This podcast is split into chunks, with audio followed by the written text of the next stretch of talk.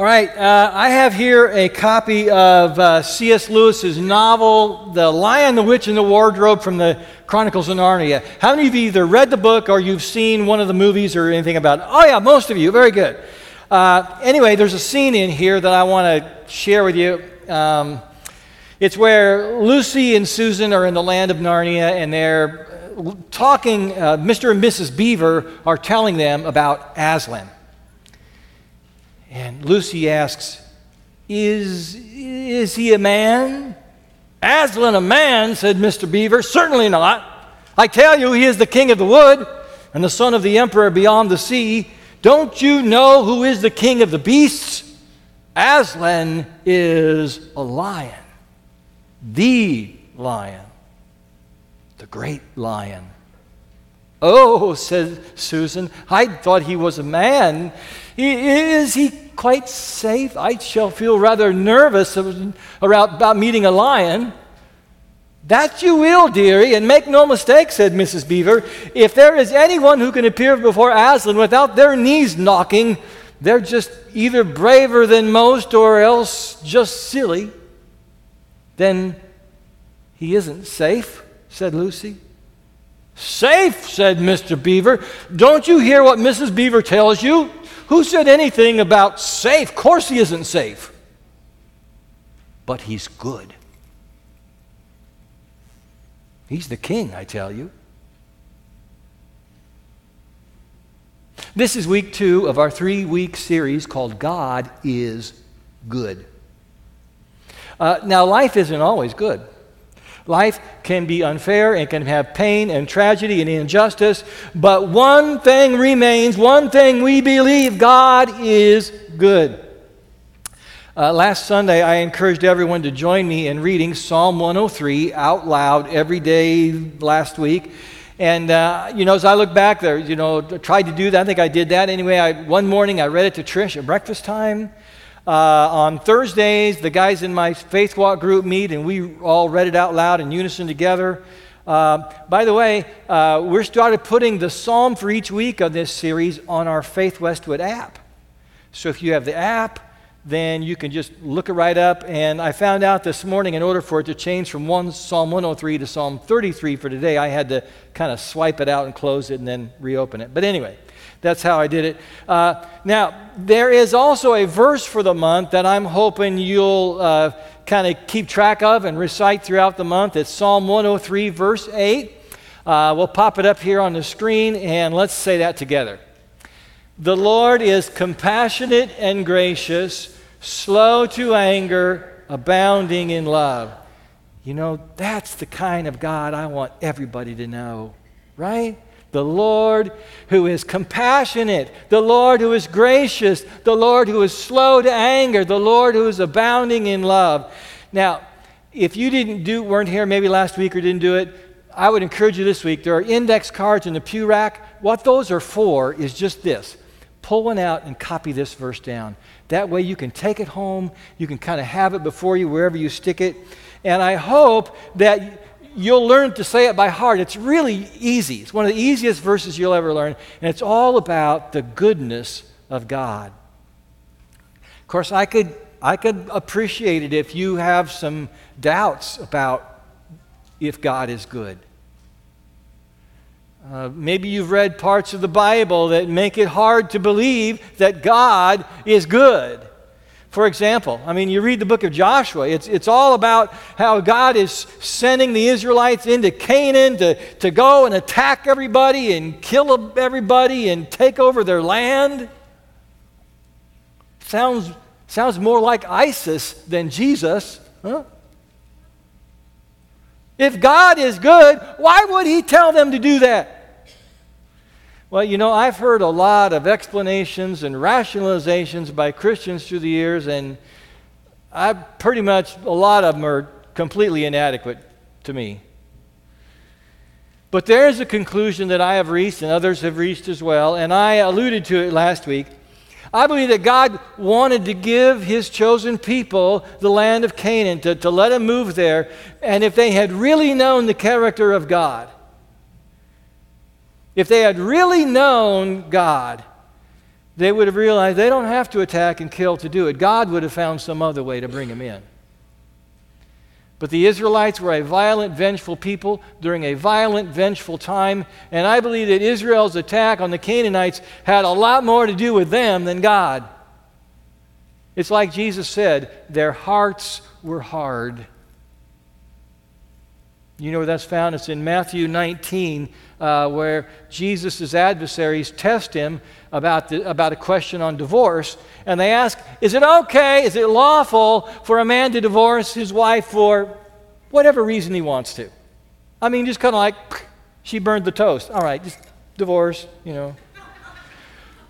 So, so Jesus takes them back to Genesis how God created us male and female, how a man leaves his father and mother, is united to his wife, and the two become one flesh. God says, you know, that's the picture you should be looking at. Divorce is not God's ultimate for humanity. Now, now of course, Jesus, both Jesus and Paul make allowances for divorce, but they recognize that it's not God's best for us. Anyway, Jesus' adversaries then say, well, then why did, why did God give us a commandment saying it's okay to divorce? And Jesus says, it's because your hearts were hard. Now, what does that mean? Your hearts were hard.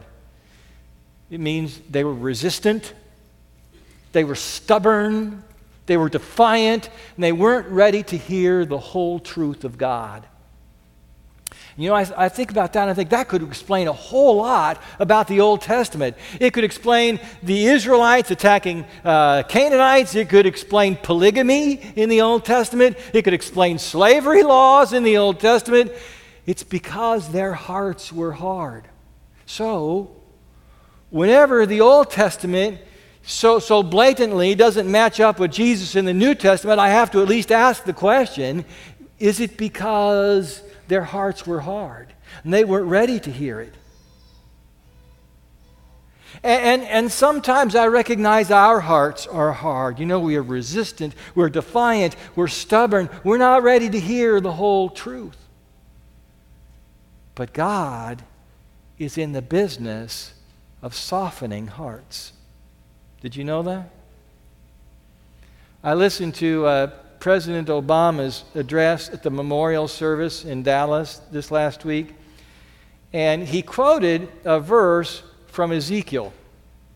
It's in the Old Testament. God says, I will give you a new heart and put a new spirit in you. I will remove from you your heart of stone and give you a heart of flesh. So God was promising to replace our hardened hearts. God promises to, to transform our attitudes and our desires and our motives. And once you belong to Jesus, the Holy Spirit comes in you and, and begins doing that. I mean, we still have a lot of hardness in our hearts, but God is doing deep work. He's giving you a changing your heart to become receptive and humble and good. Now, today is part of, of understanding that God is good. Today, we're going to look at how the unfailing love of the Lord. You know, earlier we looked at that the theme verse, Psalm 103, verse 8. Uh, do you remember the last word of it?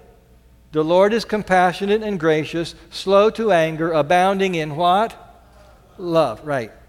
Now, the word love here is a translation of a powerful word in the Hebrew, the word hesed. And the Jewish way to say it, you've got to kind of clear your throat a little bit. Chesed. You know, just don't get anything on anybody in front of you, right? Okay. All right.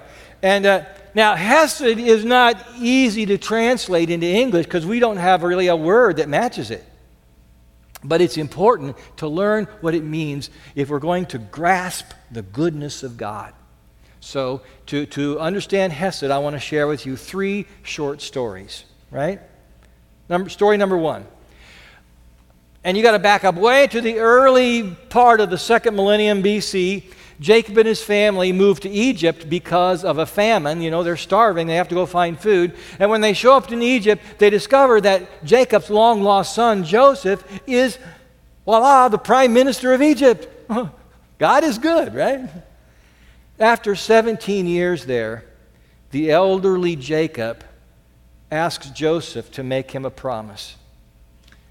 Jacob leans on his staff and says, If I have found favor in your eyes, put your hand under my thigh and promise that you will show me Hesed and faithfulness. Do not bury me in Egypt, but when I rest with my fathers, carry me out of Egypt and bury me where they are buried. Now, the part about put your hand under my thigh seems kind of weird, doesn't it? but it, it's, it's some kind of ancient ritual when you're making a solemn oath or a covenant promise. And the idea here of Hesed is that Jacob is asking his son to be loyal. Be loyal to me. Be loyal to this covenant promise. Now, the NIV, the New International Version, translates, in this case, it translates Hesed as kindness, but it's a much bigger, richer word than that. It's about loyalty to the covenant.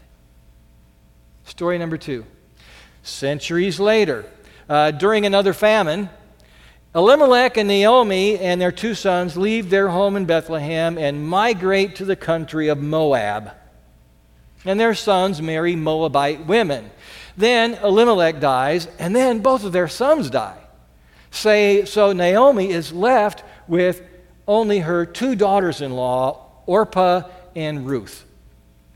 So Naomi makes plans. She's going to return home to Bethlehem, and she urges Orpah and Ruth, just go back home. She says, Go back, each of you, to your mother's home. May the Lord show you Hesed as you have shown Hesed to your dead husbands and to me. She says, You've been loyal to your covenant, to, to each of you, to your husband. Now may the Lord show you that same kind of loyalty. Well, Orpah takes Naomi's advice and goes home to mom. But Ruth shows Hesed beyond the call of duty and stays with Naomi. Later, Ruth is praised for extreme Hesed by marrying a relative of her deceased husband. That way, according to their laws, her first child becomes his legal heir. So, again, wow, she is showing loyalty to that covenant. Story number three. Centuries later, Hosea is a prophet. And God tells Hosea to uh, go out and marry a promiscuous woman named Gomer. And they get, they get married. Uh, and as could be expected, Gomer strays. She's unfaithful. She even prostitutes herself. She, she bears children who don't belong to, to, to Hosea. Finally, Gomer just takes off. She leaves. She, the, the marriage is over. And Hosea says to Israel, This is how you have been with God. You have chased after other gods like lovers.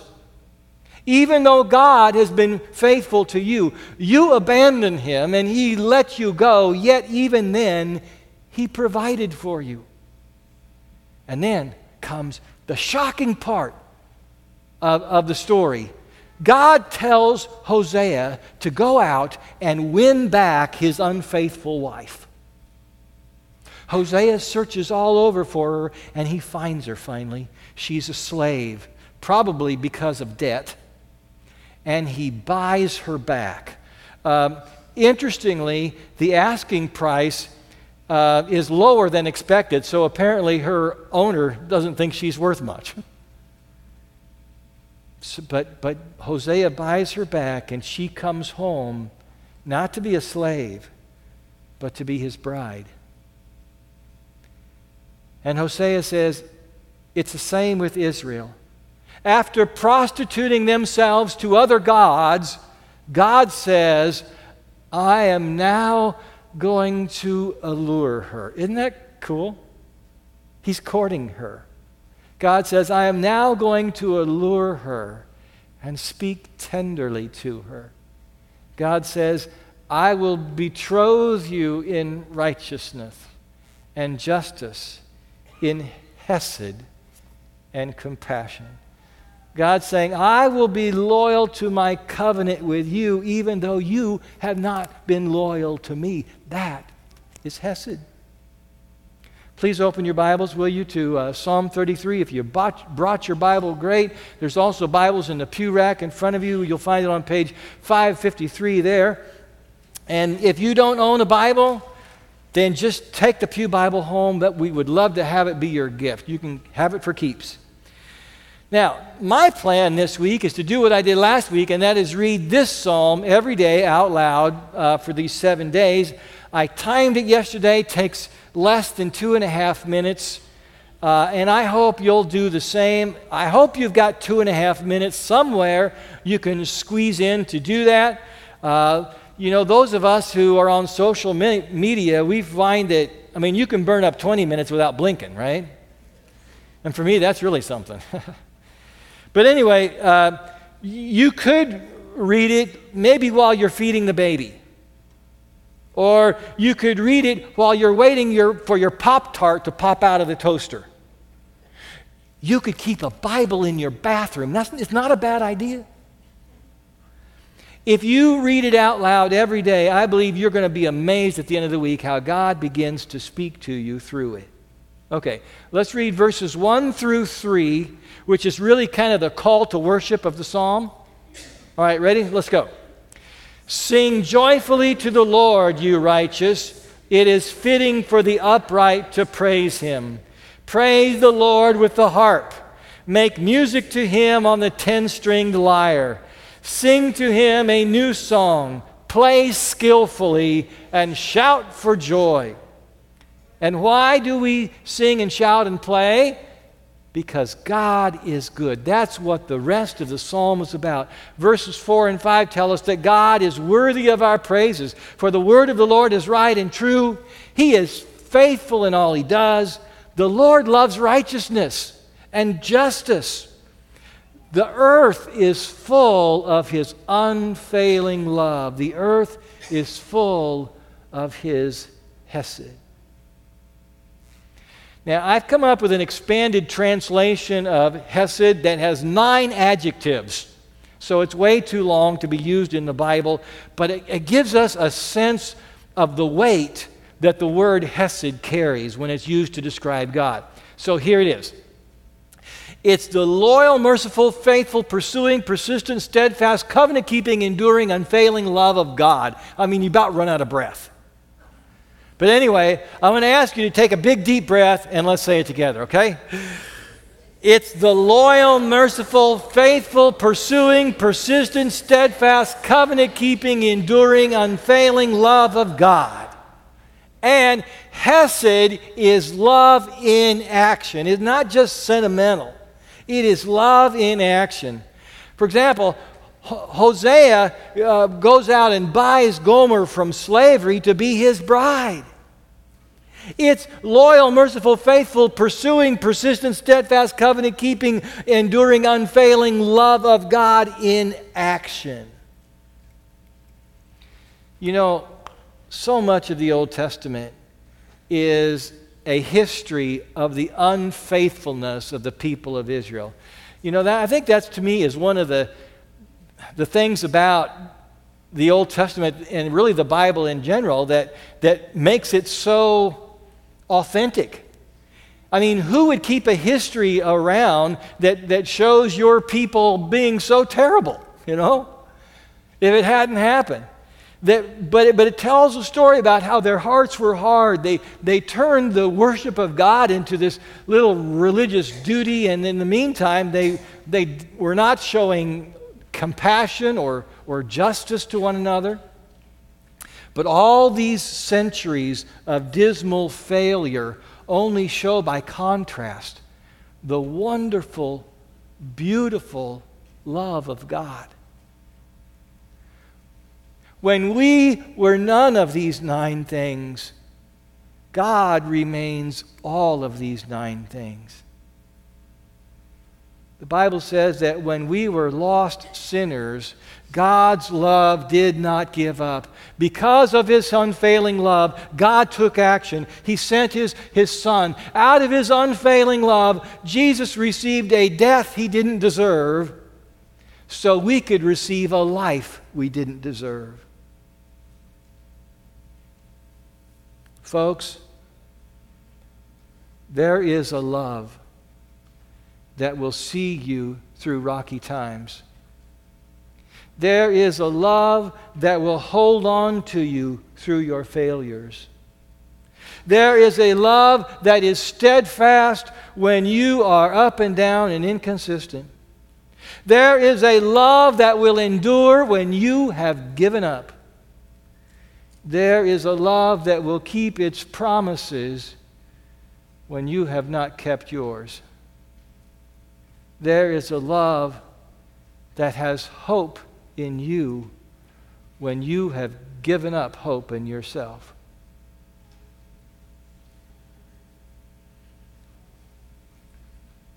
At my previous church in uh, Lincoln, I was, I was there 14 years. I was the founding pastor of that church. And in the last six years or so, um, we were in our, the church's first building.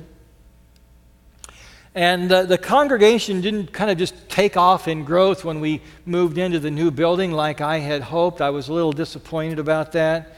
But a lot of things were going well. Um, but I can also tell you it was a really challenging time. Uh, there were staffing issues, there were financial issues, and no matter how hard I worked and how long I worked, it just seemed like I could never keep up with all that I felt I had to do. And uh, some days, I, I mean, I remember I had days where I just wondered if, if God was still with me in this. Anyway, the, ter- the church building was surrounded by an alfalfa field. And so many uh, weekday mornings and Sunday mornings, I'd pull into the parking lot, get out of my car, and I would hear the song of a meadowlark. Do you know what that sounds like? It's just, to me, it's one of the most beautiful sounds in the world. It, go to YouTube, you can, you can see some examples there. Uh, but so many mornings, these, these yellow breasted wonders would, would sometimes just be perched right on the peak of the, of the church building, just singing its heart out. Now, maybe you think this is a little weird, but I began to take this as a sign from God that He was still with me. So many times when I was afraid or discouraged or tired or worried, and I would hear that, that, that song, that unmistakable song, and I remember it would remind me that God is with me and He's loyal and He keeps His promises and His love never fails.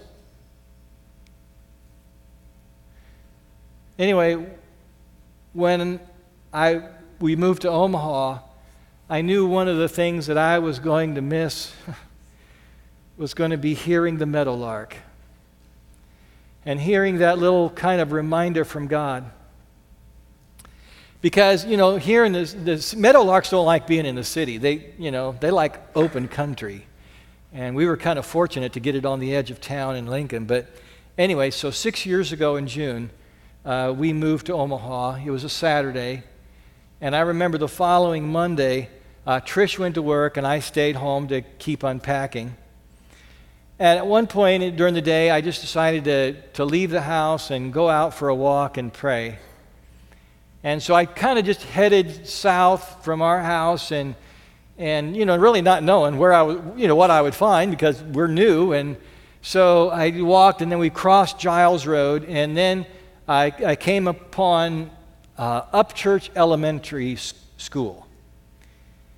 And I, you know, kind of looked and saw, oh, this is kind of neat. And then I turned around to start heading back home. And just as soon as I turned around to walk around, I heard something over my left shoulder. It was the song of a meadowlark singing. And I turned around, I could never see it, but I could hear it. And, and to me, it was a sign that God was still with me in this new place. It was reassuring that He is loyal, that He keeps His promises, that His love never fails. I believe that for some of you today, God is opening your heart this morning. You're beginning to feel a hope rising within you that, that God's unfailing love is for you. you. Do you sense it? Some of you do, I think. You're wondering, does God really love me that way? Is God's, is God's love really unfailing and loyal to me in spite of what I've done and who I've been and where I've been?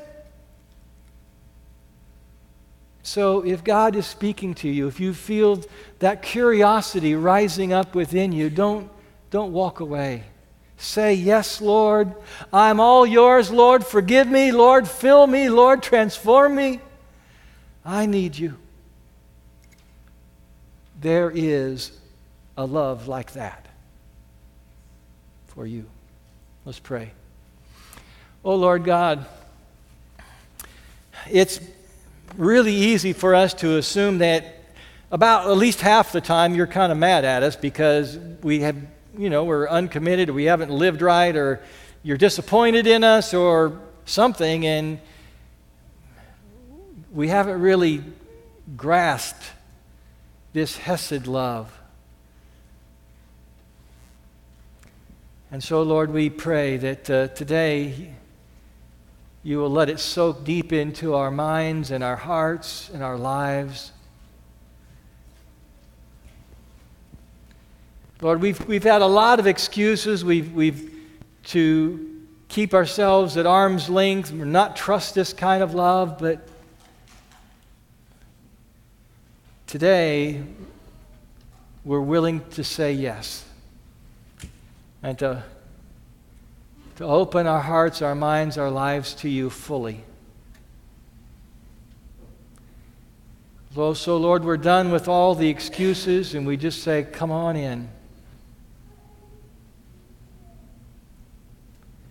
And so I would just like to say today, here this morning, if you are saying yes to Jesus in a brand new way today that you have never done before, or you've been gone a long time and you're saying, Oh Lord, I'm ready to come back. I'm just going to ask if you would slip up your hand. Just let me pray for you. Thank you. Yes, number of you. Thank you. Oh Lord, for those who have raised their hands and many others who are doing it just now, I pray, Lord, that you will give them a deep knowledge of your love, to know the height and depth and width that goes beyond measure. The vast ocean of your love.